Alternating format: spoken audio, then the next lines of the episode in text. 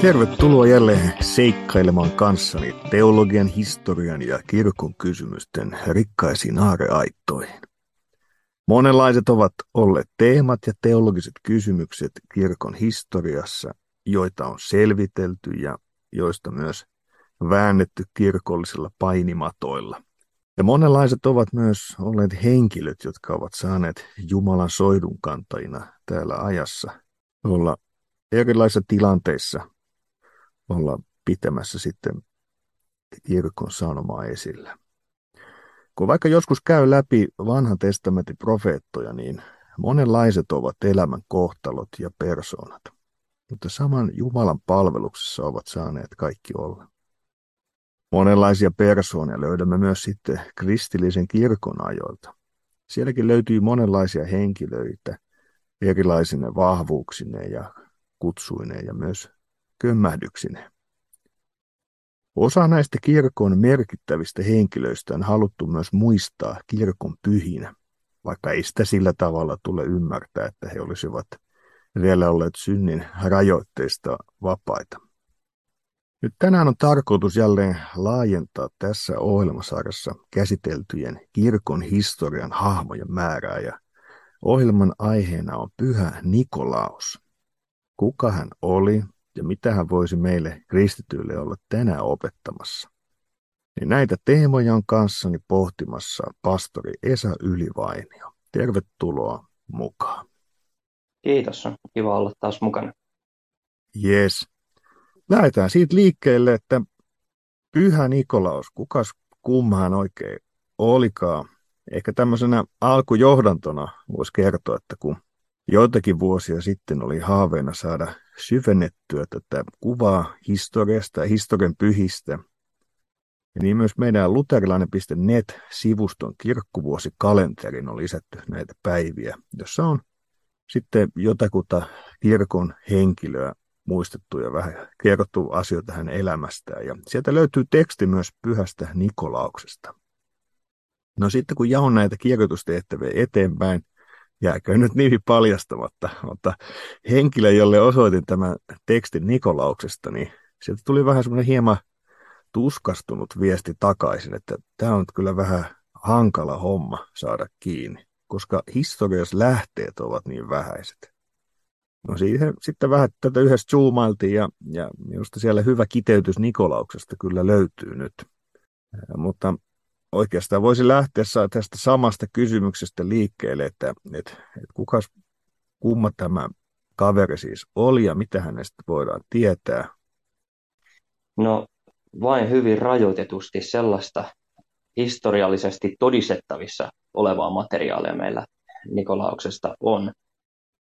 Ja tota, meillä on vähän sellainen vaikeus, että kun me lähdetään historiaa tutkimaan historian ehdoilla, niin, niin se hahmo joutuu tämmöisten myyttien ja legendojen ympäröimäksi.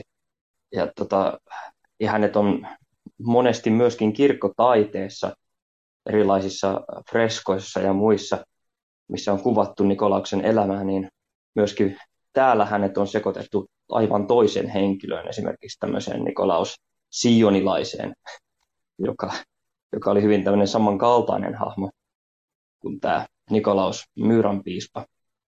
Nikolaus Sionilainen eli 200 vuotta myöhemmin ja oli itse itse asiassa tota, kova piispa Nikolauksen ihailija, hän tämmöinen munkki. Mutta kyllä meillä tavallaan on paljon tietoa ja semmoisia niin legendoja ja tämmöisiä varhaista hagiografiaa. Ja me voidaan sieltä ikään kuin niistä, niistä tiedoista käsin myöskin äh, napata tosia historiallisia tiedonjyviä silloin, kun pikkusen ikään kuin riisuu siitä hagiografiasta tällaista, tällaista tota, myytinomaista kerrontaa, että mikä tässä voisi olla taustalla se historiallinen henkilö ja hänen persoonansa, hänen tyyppinsä ja kuinka uskottavalta se tapahtuma alkaa näyttää, niin yllättävän paljon kuitenkin sellaista, mitä me voidaan sanoa, että ainakin todennäköisesti on tapahtunut. Yksi aivan niin kuin oleellinen seikka vaikka hänen historiallisuutensa puolesta on se, että Nikolas nimi oli hyvin harvinainen tuohon aikaan, varsinkin kristittyjen käytössä. Mutta sitten hänen elinaikansa jälkeen 300-luvun lopulta eteenpäin se oli hyvinkin yleinen, ehkä yleisimpiä poikien nimiä. Ja viitaten siihen, että Nikolaksesta tuli jo elinaikanaan hyvin suosittu. Se, että mitä me voidaan sanoa, niin hän hyvin todennäköisesti syntyi vähän Aasian kreikankielisessä Pataran kylässä 200-luvulla. Arvellaan, että noin 260-280 välisenä aikana. Eli siinä just kovien keisari Deciuksen vainojen jälkeen, tai siinä niillä, niillä hutseilla Kyprionuksen aikoina, kirkko, kirkkopillisten vääntöjen vuosina. Ja hänen vanhempansa olivat todennäköisesti jo varakkaita kristittyjä, ja Nikolaus kasvatettiin lapsesta asti myöskin hartaaksi kristityksi. Hänen vanhempansa kuolivat kuitenkin kulkutautiin hänen vielä ollessa nuori, ja he jättivät pojalleen mittavan perinnön. Sitten tämä nuori Nikolas sitten muutti setänsä apotti, apotti Nikolaksen luoksen luostarin asumaan sinne munkkien seuraan ja siellä hän jatkoi Jumalan sanan opiskelua, uskossa kasvamista sekä Jumalan rakastamista ja palvelemista. Hän ainakin kuvaa yksi varhaisin Nikolas elämäkerta, joka on noin vuodelta 700, tämmöinen Mikael Arkkimandriitan kirjoittama teksti, johonka, johonka myöskin on itse tässä nyt ehkä eniten tukeutunut. Joo. Sinänsä se, että, että on pari, kolme, neljäsataakin vuotta myöhemmin se varhaisin tavallaan tämmöinen historia, elämäkerta, niin ei ole mitenkään epätyypillistä tai epäluotettavaa. Katsotaan esimerkiksi niin Aleksanteri Suuresta oli vasta tuhat vuotta jälkeen hänen elämänsä, niin nämä ensimmäiset elämäkerrat. Hmm. Nyt kun kuuntelijatkin alkaa siellä muistelemaan, että mitä siitä Nikolauksesta oikein tiedetään ja, ja mitä siitä voi muistaa, niin, niin nyt varmaan suuri osa tuntee Nikolauksen tällaisena esimerkillisenä hyvän tekijänä. Mistä siinä on kyse ja onko se legendaa vai ei? Joo, se on, se on ihan ehkä kaikista oleellisimpia lähtökohtia lähestyä Nikolaksen hahmo, tämä hyvän tekijä. Hän on oikein hyvän tekijänä ruumiillistuma. ja, ja tota, siinä on todennäköisesti historiallinen pohja, koska puhutaan ajasta ennen kuin Nikolas on piispa. Hänen ollessaan vielä nuori mies, niin, niin tota, häneen liittyy tällainen tarina, mihinkä perustuu myöskin hänen maineensa sitten ja myöhempi häneen liitetyt tarinat ja maineensa joulupukkina, joulupukin hahmona. Oli tämmöinen kolme lahjaa köyhälle perheelle. Tuohon aikaan naimisiin pääsyyn vaadittiin naisilta myötäjäislahja, jota käytettiin eräänlaisena avioehtona ja naisen turvana sitten avioeron sattuessa. Ja ilman tätä maksua ei käytännössä päässyt naimisiin ja se piti morsiamen isän antaa sinne sille tota, sulhaselle säilytettäväksi. Tämän tarinan mukaan oli tämmöinen köyhä mies, joka ei saanut näitä kolmea tytärtään naitetuksi, koska heillä ei ollut varaa näihin myötäjäisiin. Ja ainoa vaihtoehto tälle, tälle perheen isälle oli luovuttaa tyttärensä prostituoiduiksi, niin kuin näissä tilanteissa usein kävi. Nikolas, jolla sitten oli tämä vanhemmilta saatu mittava perintö käytettävissään, kuulee tästä ahdingosta. Säälii näitä nuoria naisia ja haluaa heidän välttävän tämän kohtalon. Ja hän päättää toimia salassa, ei tiedetä minkä takia. Ja yön turvin hiipi tämän köyhän perheen kotioven taakse ja jättää mittavan summan sisältävän rahapussin jälkeensä on niin oven eteen. Perheen isä löytää sen aamulla ja käyttää kiitollisena rahat vanhimman tyttärensä saattamiseksi naimisiin. Nikolaus huomaa, että mihinkä tarpeeseen nämä rahat menee, niin hän päättää toistaa tämän teon ja auttaa perhettä uudelleen. Ja tämän ensimmäisen tyttären päädyttyä naimisiin hän sitten jättää uuden rahasäkin ja näin pääsee toinenkin tyttäristä naimisiin. Ja tässä vaiheessa tämän perheen isä hän päättää ottaa selvää, kuka tämä salainen hyväntekijä on ja jää odottamaan Nikolaksen saapumista. Ja eräänä yönä, kun hän sitten odottaa, hän kuulee jälleen kolahduksen, rahapussin kolahduksen ovellaan ja ryntää ulos ja yllättää nuoren, nuoren Nikolaksen ja kiittelee häntä vuolaasti. Ja Nikolas vastaa tähän, sinun tulee kiittää yksin Jumalaa näistä lahjoista vastauksena rukouksiisi, jotta pääsisit vaivastasi.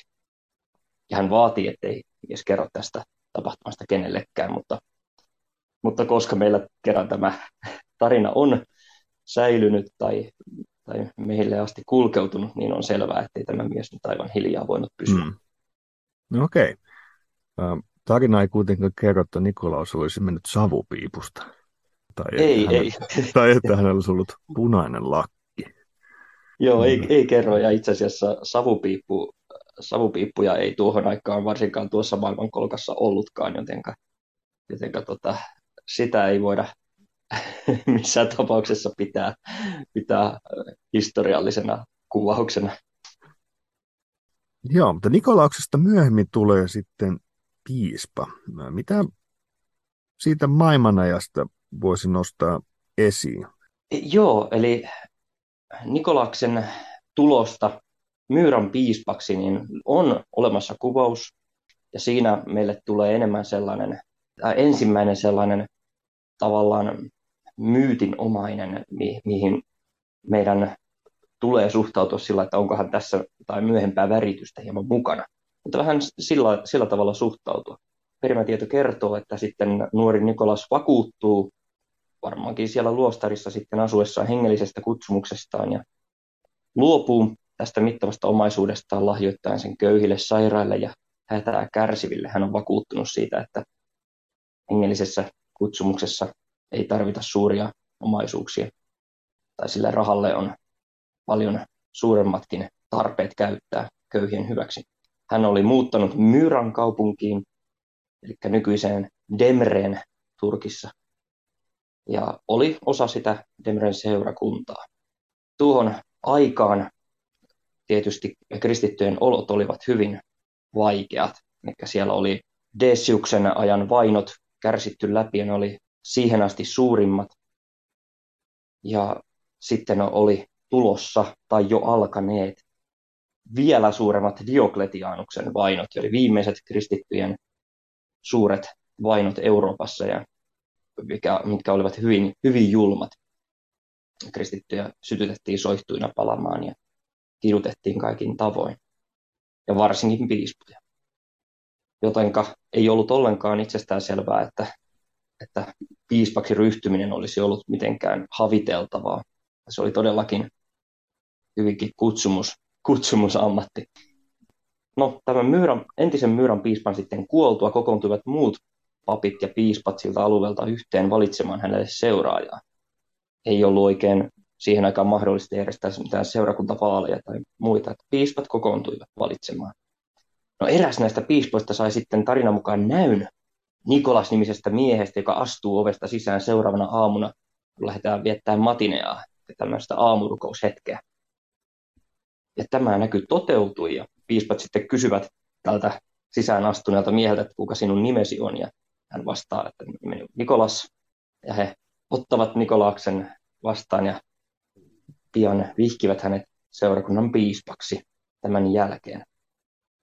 Ja ottamatta kantaa siitä, että mitä, kuinka luotettava kuvaus tositapahtumista tämä on, niin tiedämme, että, että Nikolaksesta tulee tosiaan Myyrän piispa suhteellisen nuorena miehenä, ja hän oli luonteeltaan ennen kaikkea välittävä, kansansa paimen huolehtien heidän hyvinvoinnistaan ja heidän jokapäiväisistä tarpeistaan. Hän toimii jatkuvasti seurakuntalaistensa puolesta ajan heidän asioitaan suhteessa esivaltaan, vaatien oikeutta sorretuille, auttaen ruoan saamisessa keskellä nälänhätää, pelastaen syyttömästi kuolemaan tuomittujen kolmen miehen hengen, toimii verojen helpottamiseksi myyrässä Myöskin perimätieto sanoo hänen opettaneen evankeliumia niin yksinkertaisesti ja selvästi, että tavalliset ihmiset saattavat ymmärtää sekä eli uskonsa mukaan omistautuen Jumalalla ja auttaen köyhiä heidän hädässään. Eli noudatti sitä neuvoa, jonka sitten myöhemmin Luther sanoi, että evankeliumia tulisi julistaa niin yksinkertaisesti, että kuusivuotias lapsikin sen, sen ymmärtää. Ja kuitenkaan sitten siinä, miten me rakkaudessa elämme Herraa ja lähimmäistämme palvelen, siinä ei ole mitään ylärajaa. Joo, eli edettiin yhteiskunnallisessa tilanteessa, millaisen maailma, missä ollaan, viittaisi tuon nälänhädän aikaa osittain, missä siellä mennään ja, ja, ja hän piispana yrittää vaikuttaa ja vaikuttaakin sitten kansan hyväksi myös tämän tyyppisissä asioissa, vaikka se asema on aika haastava. Eli että yhteiskunnalle edetään siis ennen Konstantinuksen kääntymistä kristityksi ja kristittyjen yhteiskunnallisen aseman helpottumista. Niin kuin viittasit, että siellä oli monesti vain ikään kuin vainoja tarjolla. Onko se niitä näiltä ajoilta on se kasku, että kenen keisari ajolta, että, että, että ei meinaa niin murhaat ja ryövärit mahtua linnaa, kun se on täynnä piispoja ja pappeja. Kyllä, tämä on nimenomaan Diokletianuksen vainojen aikana sitä, sitä laajuutta ja ra, raakuutta kuvaava, että Rooman valtakunnan vankiloihin ei enää mahtunut oikeita rosvoja ja ryöväreitä, kun oli, siellä oli kaikki tilat täynnä, täynnä kristittyjä piispoja ja pappeja ja diakoneja. Ja tosiaan mm. kyllä kohtasi näitä vaikeat ajat myöskin muuten, eli juuri Myyrankin alueella oli tämä nälän hätä vuosina 311-312. Ja tässä Nikolaus halusi piispana astua esille, että vaikkei kristitty yksityishenkilö yleensä uskaltanut astua, astua kristittynä esille, niin piispana Nikolas ajatteli, että hänellä on se velvollisuus ja vastuu toimia koko kansansa hyväksi ja ei ainoastaan seurakuntalaistensa, vaan koko myyrän puolesta. Joo, oliko niin, että Nikolaus oli siis myös ollut äh, vankilassa vainoiteiden keisarin toimesta? Kyllä näin todennäköisesti on. Häntä kuvataan yhdeksi tunnustajista. Hän on tunnustajapiispa. Ja, ja tota, se tarkoittaa, että hän on yksi niistä, joita kuulusteltiin, otettiin kiinni ja tuomittiin, lukittiin vankilaan. Ja hän kantoi mukanaan ruumiissaan sitten jälkiä tästä tästä tota, näistä koettelemuksista ja kuulusteluista. Ja niin kuin moni muukin, Joo. joka sitten myöhemmin osallistui Nikean konsiiliin, oli siellä sitten silmäpuolia tai raajarikkoja tai näitä tunnustajapiispoja hyvinkin paljon arvostettu. Joo. Mutta mielenkiintoinen toi nämä muutamat kuvaukset siitä, kuinka Nikolaus on myös sitten – ikään kuin tähän yhteiskunnalliseen puoleen ottanut kantaa. Siis hän ei ole vain ikään kuin vetäytynyt niin kuin, sanon, että tämä on tämä hengellinen regimentti, mä, mä en muuhun ota mitään kantaa. Siinä he, helposti voidaan olla niin kuin vaikeilla, vaikeilla vesillä, mutta nämä tapaukset, joihin hän ottaa kantaa, liittyy niin kuin selkeästi sen tyyppisiä asioita, että ne vaan niin kuin, miten me ymmärtäisiin normaaliin eri puoluepolitiikkaan liittyviä kysymyksiä, mihin, mihin laitetaan verotuksen taso ja mitä tehdään, vaan tämmöisiä ikään kuin, voisiko sanoa epäoikeudenmukaisia asioita, että siitä, siellä tapahtuu, ja hän katsoo, että hän täytyy piispanasta ottaa kantaa, että ne kuuluu hänen, voisiko sanoa niin kuin suora piispan virkaani niin kristilliseen todistukseen. Ja, ja ainakin tämmöinen tapaus, jossa hän ottaa, puuttuu tähän, puhutaan tämmöinen syyttömien miehen tuomiosta. Voitko siitä tiivistää, että mistä on kyse? Joo, on kyseessä oikeastaan vanhin Nikolaksesta kertova tapaus jo vuodelta 400, eli niin alle sata vuotta hänen kuolemastaan.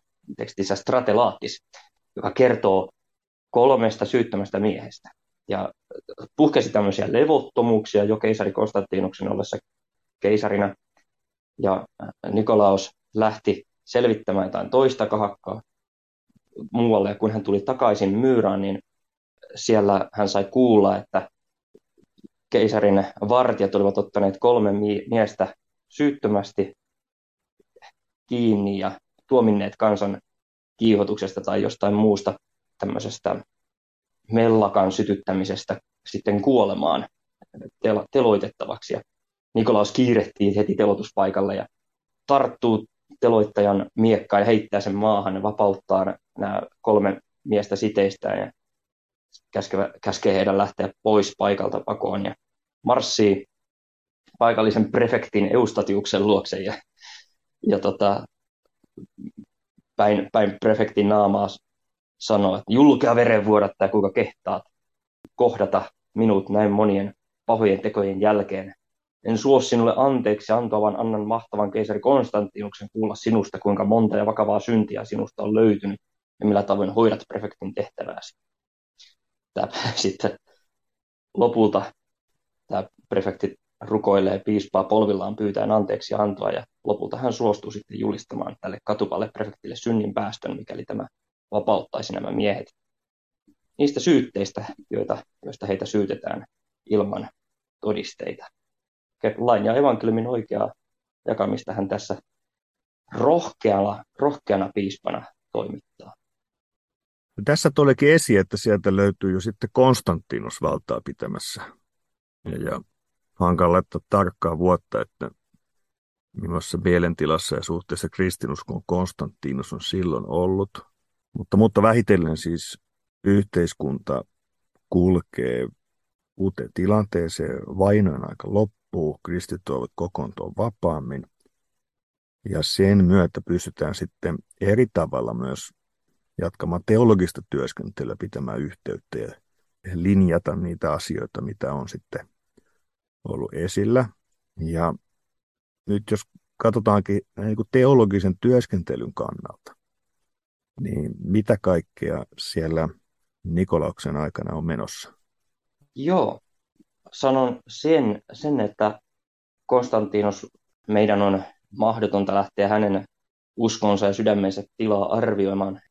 Se, mitä me voidaan sanoa, niin hän arvosti piispoja heti kääntymyksensä jälkeen silloin 312 tienoilla ainakin tällaisina niin kuin, yhteiskunnallisina vaikuttajina, koska, koska kristinusko oli sallituksi tultua hyvin näky, näkyvä ja piispat olivat paitsi hengellisiä auktoriteetteja, hyvin pian myöskin järjestystä ylläpitäviä auktoriteetteja. Näin ollen saattoikin Nikolaus vedota, että hän kertoo keisarille, jos, jos tämmöisiä tota, väärin toimivia esivallan virkamiehiä hänen alueellaan toimii. Hän tiesi, että keisari kyllä kuulee piispoja myöskin näissä maallisissa asioissa, oikeuden asioissa. Myöskin vetoaa verohelpotuksia hankkien myyralle. Mutta Konstantinuksen aikaa tällainen teologisessa mielessä kuvaa sitten tämä, mistä ollaan paljon aiemmissa podcast-jaksoissa kuvattu tämmöinen tota, areiolaiskiista. Ja, ja tota, siitähän on ollut silloin kyse Kristuksen jumaluudesta. Onko Kristus vain luomakunnan suurin olento, mutta silti kuitenkin isästä erillinen koskien jumalallista olemustansa tai luontoaan? Vai onko hän todella Jumala Jumalasta, valo valosta, tosi Jumala tosi Jumalasta syntynyt, ei luotu.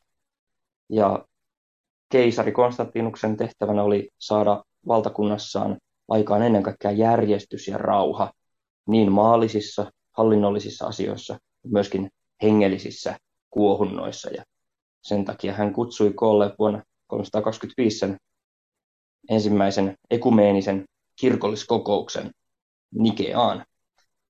Ja, ja tota, se on ollut se tuon ajan suurin, suurin tapahtuma. Ja siitä sitten ollaan väännetty, että oliko siellä myöskin piispa Nikolas paikalla vai ei. Niin, siitä ilmeisesti on pikkusen erilaisia ajatuksia. Mihin se liittyy? Miksi se, mitä se epävarmuus siinä ikään kuin koskettaa? Sanoko lähteet siis eri tavalla siitä, että onko hän ollut siellä? Ja, ja tämän mikä minulla on jäänyt kirkkohistoriasta mieleen, on se, että muistelin, että tähän liittyy se kasku, että tai tämmöinen, miten se nyt kuvaisi, enemmän tai vähemmän hupaisa kuvaus siitä, että Nikolas on vissiin pikkusen kuumakalle, menee vähän, mitä sanoisi, tunteisiin, teologinen mittely ihan, se kertoo, että hän olisi läimässyt Areiosta. Mutta onko niin, että Areios ei tainnut tuolla paikalla ollakaan, että kysymys lienee jostakunsta sitten hänen kannattajastaan.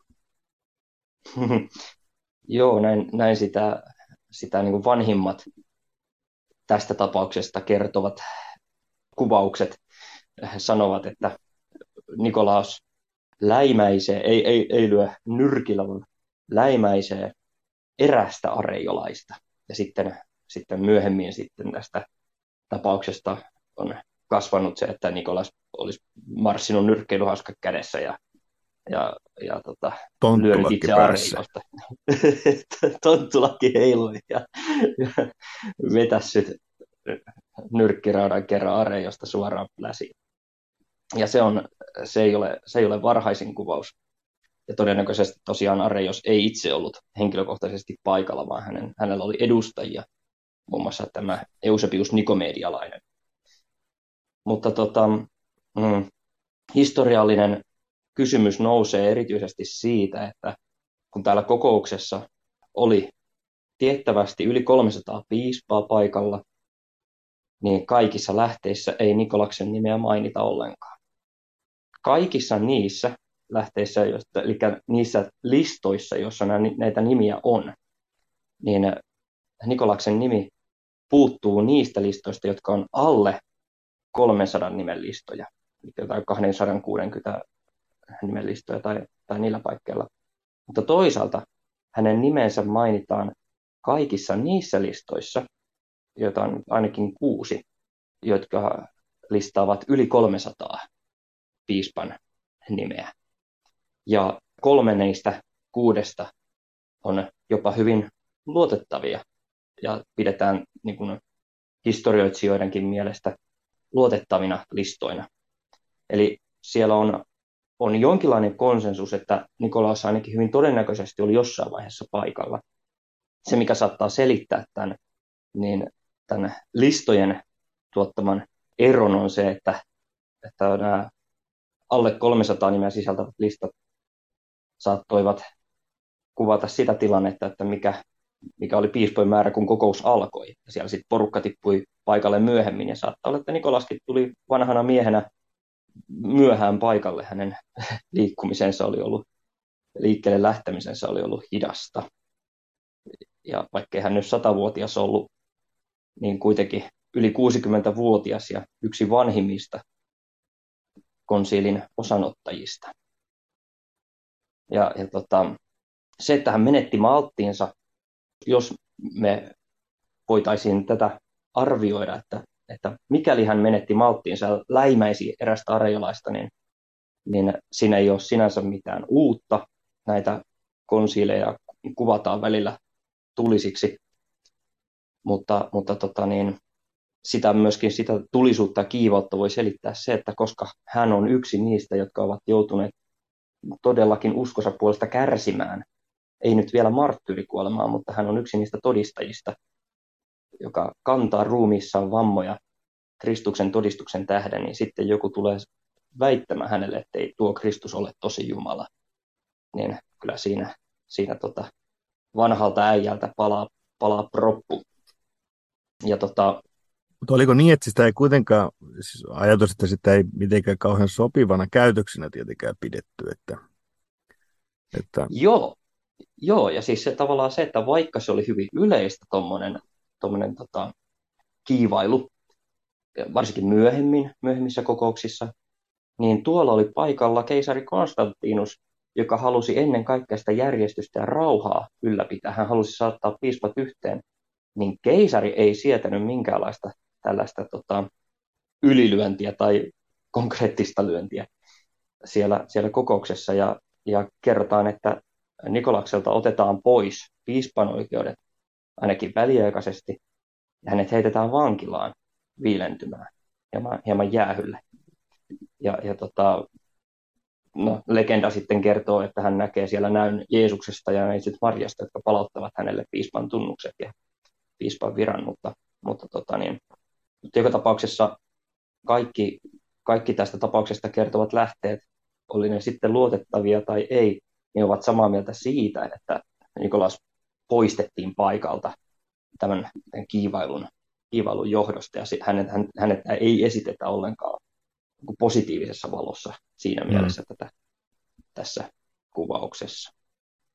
Kiinnostavia kuvauksia historiasta.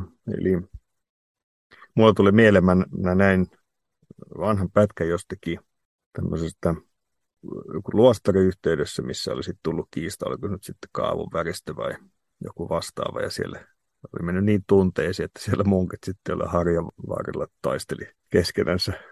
Ja se oli jotenkin se oli niin kuin hupaisan olosta, kun sitä videolta katseli, vaikka sinänsä äh, surullista, että hermo pettää. Mutta, mutta jotenkin se on niin kuin armollista ajatella, että tässäkin kun puhutaan kirkon pyhistä ja suurista kilvoittelijoista, ja uskonsa vainossa tunnustaneista konfessoreista, mutta samalla, että kaikilla on heikkoutensa.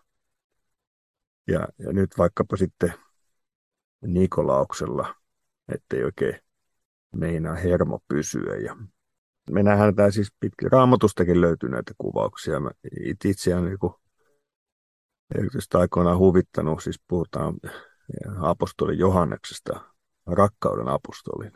Mutta kyllähän on niin omaa matkaa siinä myös kulkenut, että kun katsoo evankeliumin teksteistä, kun muista missä kylässä ei odottu Jeesusta vastaan, niin sitten Ukkosen Jylinen pojat käy kysymässä, että haluatko, että kutsumme tulta taivaasta tuhoamaan heidät. Ja sitten Jeesus vähän pyörittelee päätä, että ei kerta kaikkien pojat, että tässä on nyt vielä vähän matkaa kuljettavana. Ja Kyllä, ja, sa- ja tota- sama tota, Nikolauksen suhteen. Kyllä, siis, siis se, että, että tota, se, että Nikolas, hänestä muistetaan se, että hän suhtautuu apua tarvitseviin äärimmäisellä lempöydellä ja lakkaamattomalla huolenpidolla ja rakkaudella, niin hän ei ole silti sellainen jeesies kaikki käymies, vaan, vaan hän uskon suhteen ja Kristuksen jumaluuden suhteen ja sen tähden myöskin ihmisen pelastuksen suhteen. Hän on siinä niin periksi antamaton, että, että kun hän huomaa, huomaa tämmöiset selkeästi kristillistä oppia Jumalan sanaa vastaan tulevat opetukset, niin hän ei, hän ei kestä sitä, että, että Kristuksesta opetetaan noin. Silloin riistetään hänen Herransa jumaluus ja riistetään myöskin ihmisen pelastus, koska eihän Kristus, joka, ei, joka on jotain vähemmän kuin Jumalan poika, tosi Jumala, niin eihän sellaisen Kristuksen kuolema ja veri voi olla syntisen ihmisen autuus ja sovitus pyhän, pyhän Jumalan kanssa. Hmm. Mutta eikä yritetään pidetä hermot kasassa myös teologisten kiistojen keskellä. Mutta, mutta ihan pelkkä mikä tämmöinen riehu ja kuumakalle ei Nikolaus siis ollut, vaan, vaan hän, hän on niin kuin, eikö niin, että kuvaukset kertovat, että on suorastaan kuin suuria ihmeitä tapahtunut hänen kautta, että siitä alkaa muodostua jopa tämmöistä sitten miten sen sanoisi, myöhemmin pyhimyskulttia juuri liittyen siksi, että hän on ollut niin vaikuttava hahmo. Mitä Kyllä. sieltä voidaan nostaa esiin? Tuli vielä mieleen se, että, että itse asiassa yksi syy, mahdollinen syy, jonka takia Nikolaksen nimeä ei löydy noista Nikean konsiilin asiakirjoista on, että jos hän oli siellä paikalla ja toimi näin häpeällisesti, niin hänet ehkä keisarin käskystä tai muuten jälkipolvien myötähäpeän tähden hänen nimensä häivytettiin sieltä ja sitten myöhemmin lisättiin, lisättiin takaisin. Tai, siis tämä on tämmöinen yksi mahdollinen syy, että näitä tätä, jätämme ehkä historioitsijoiden pohdittavaksi sitten arvioida näitä, Joo. näitä syitä ja me voimme, me voimme todeta vain, että ehkä oli, ehkä ei, so not. Kyllä. Mutta Nikolaus tuli siis tunnetuksi tosiaan paitsi, paitsi tästä peränantamattomasta uskostaan ja, ja niin, niin todella tämmöisenä anteliaana, rakkaudellisena huolta pitävänä piispana. Ei todellakaan mikään kuumakalle lähtökohtaisesti, vaikkakin aina hyvin, hyvin rohkea toiminnassaan. Ja hänen ympärilleen levisi nopeasti valtava maine ja suosio. Häneen liittyy paljon tällaisia ihmekertomuksia sekä hänen elinajaltaan että sitten tavallaan niitä legendoja, jotka kuvaavat, mitä hän teki kuolemansa jälkeen näkyjen ja tämmöisten niin kuin unien kautta. Hänen yksi nimensä on Nikolas Ihmeiden tekijä. Myöskin häntä sanotaan ortodoksisessa maailmassa, tota, että hän on kaikkien asioiden suojeluspyhimys, koska hän teki niin paljon, paljon erilaisia asioita, että häntä voidaan pitää niin monen, monen asian tämmöisenä suojeluspyhimyksenä. Mutta no, siihen enempää menemättä, niin, niin se on tosiasia, että Nikolaksen hahmoon liittää paljon tällaisia ihmettekoja. Kerrotaan, että hän muun muassa parantaa kuolettuneen käden, karkottaa demoneja, niin, että hän tuhoaa alueeltaan tämmöisiä pakanatemppeleitä ja sitten karkottaa siellä raivonneet pahat henget pois. Erityisesti hän toimii tämmöisten niin merimiesten puolesta rukoilijana. Joo, mutta me niin kuin tiedän, että monenlaisia legendoja sitten on, ja, ja voidaan, miten sanoisi, tämmöiselle rauhallisuudelle suhtautua myös näihin, näihin kuvauksiin. Mutta se on sillä tavalla varmaankin hyvä ymmärtää, että, että miksi Nikolauksesta on kuitenkin tullut niin iso hahmo kirkkohistoriassa. Ja niin, niin sitten kun tullaan tähän jouluteemaan, niin että se ei ole ikään kuin sattumaa, että juuri Nikolaus sieltä löytyy, koska hän on tuttu henkilö monille valmiina. Siis että on, on sitten monenlaisia kuvauksia ja legendojakin, jotka on siellä sekaisin sitten, mutta Nikolaus on, on tuttu hahmo kristikunnassa käsittääkseni ollut. Ja tota, ehkä tämä on hyvä pysähtyä lisää, siis kun joulun on vielä aikaa, mutta monillahan pikkujouluaika alkaa jo melkein elokuusta nykyään. Ja itse ajattelin, että olisin näin niin kuin protestina pitänyt pikkujoulut jo heinäkuussa. Kaikki olisi voinut havahtua tähän teemaan. On tuossa vähän erikoista laulaa joululauluja ja juoda klögiä silloin. No joo, mutta näin lähestyvän joulun kunniaksi, niin nythän niissä siis Nikolaus säännöllisesti ihmisille tulee vastaan. Tätä ehkä usein kuitenkaan ymmärtämättä. Mutta puhutaan siis joulupukki teemasta ja siinä tietysti varmaan tämä taustan näkyy myös tämä Nikolaus-kultti tai, tai nämä kuvaukset ainakin, että miten se on sitten syntynyt kirkkohistoriassa, miten Luther siihen liittyy. No, oletko tästä meitä valistaa näin joulun tunnelmissa? Joo, itse asiassa Luther on hyvin ensisijainen ja tunnustettu joulupukin pelastaja. eli tota, saadaan olla ylpeitä siitä, että me Nikolausta muistamme joulupukin, joulupukin hahmon kautta nimenomaan Lutherin ansiosta. Ja, ja tota, koska Nikolas oli suuri ihminen tekijä ja kaikista niin arvostetuimpia tämmöisiä pyhimyksiä keskiajalla hänen ympärilleen tosiaan leviää suuri ja arvostettu pyhimyskultti, tämmöinen niin ihmeiden, ihmeiden tekojen kautta ja legendoja syntyy paljon. Ja joulupukin nimi, englannin Santa Claus, hän tulee nimenomaan pyhästä Nikolauksesta. Sanctus Nicholas, ja sitten fleimiläisten Sinterklaas ja englannin Santa Claus tulee. Ja tota, koska Nikolauksen hahmo, joka 6.12. Nikolauksen kuolinpäivän juhlapäivänä toi lahjoja lapsille, niin, niin tota, koska tästä tuli tällainen suuri, merkittävä, melkeinpä niin Nikolaaksen palvontatapa, niin, niin nämä Lutherin jälkeiset lainausmerkissä uskonpuhdistajat Swingley ja Calvin hyökkäsivät koko tätä joululahjaperinnettä vastaan rajulla tavalla. He kielsivät pyhien palvonnan yhteydessä ja, ja pyhäin kuvien ylläpitämisen myötä myöskin tämän joulupukkiperinteen ja lahjojen jakamisen. Mutta Martti Luther koitui tämmöisen joululahja- ja joulupukkiperinteen, tämän niin kuin pyhän Nikolauksen, miten se voitaisiin sanoa, pyhän Nikolauksen muistopäivän pelastajaksi. Sillä koska Luther arvosti niin paljon lapsia, hän ei halunnut riistää lapsilta tämmöistä tota, päivää, jolloin heille annetaan lahjoja.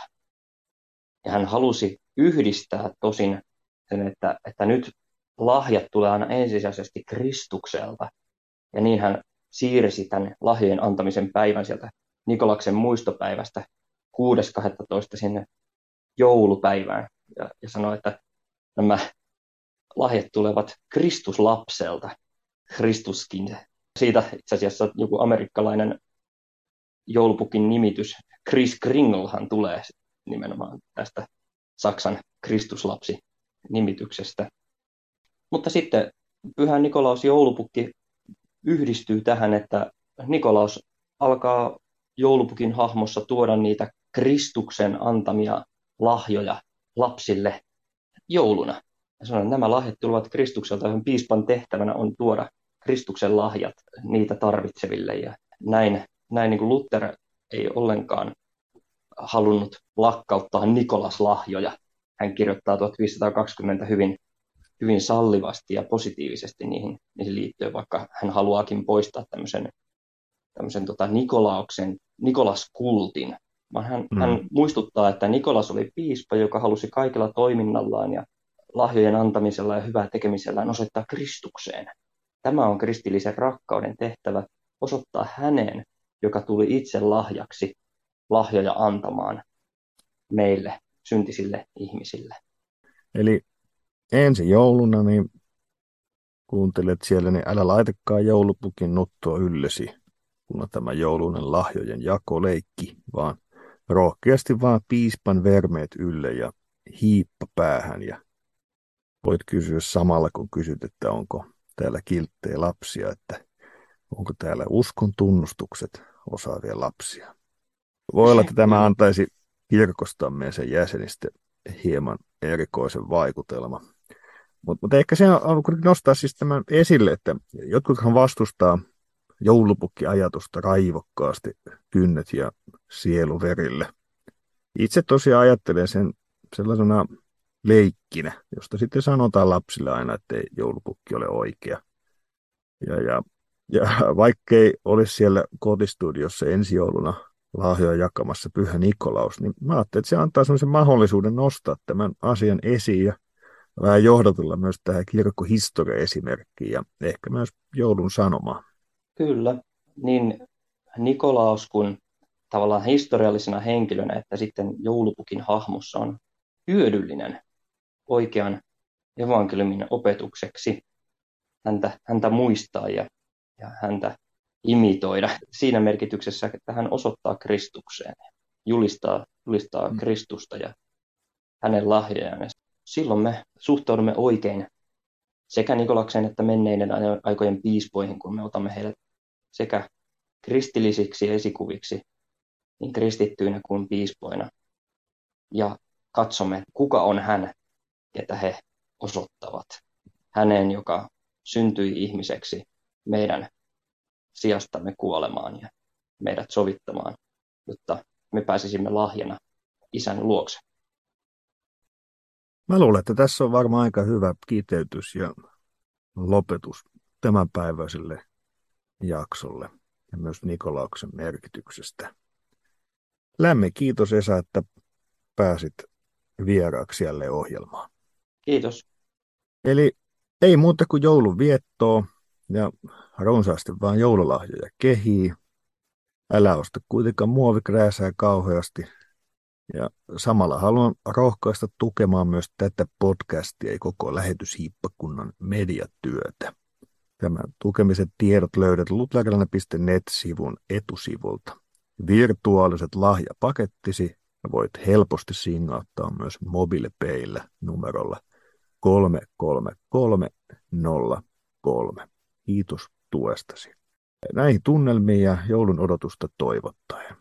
Palataan jälleen seuraavassa jaksossa. Siihen saakka, moi moi!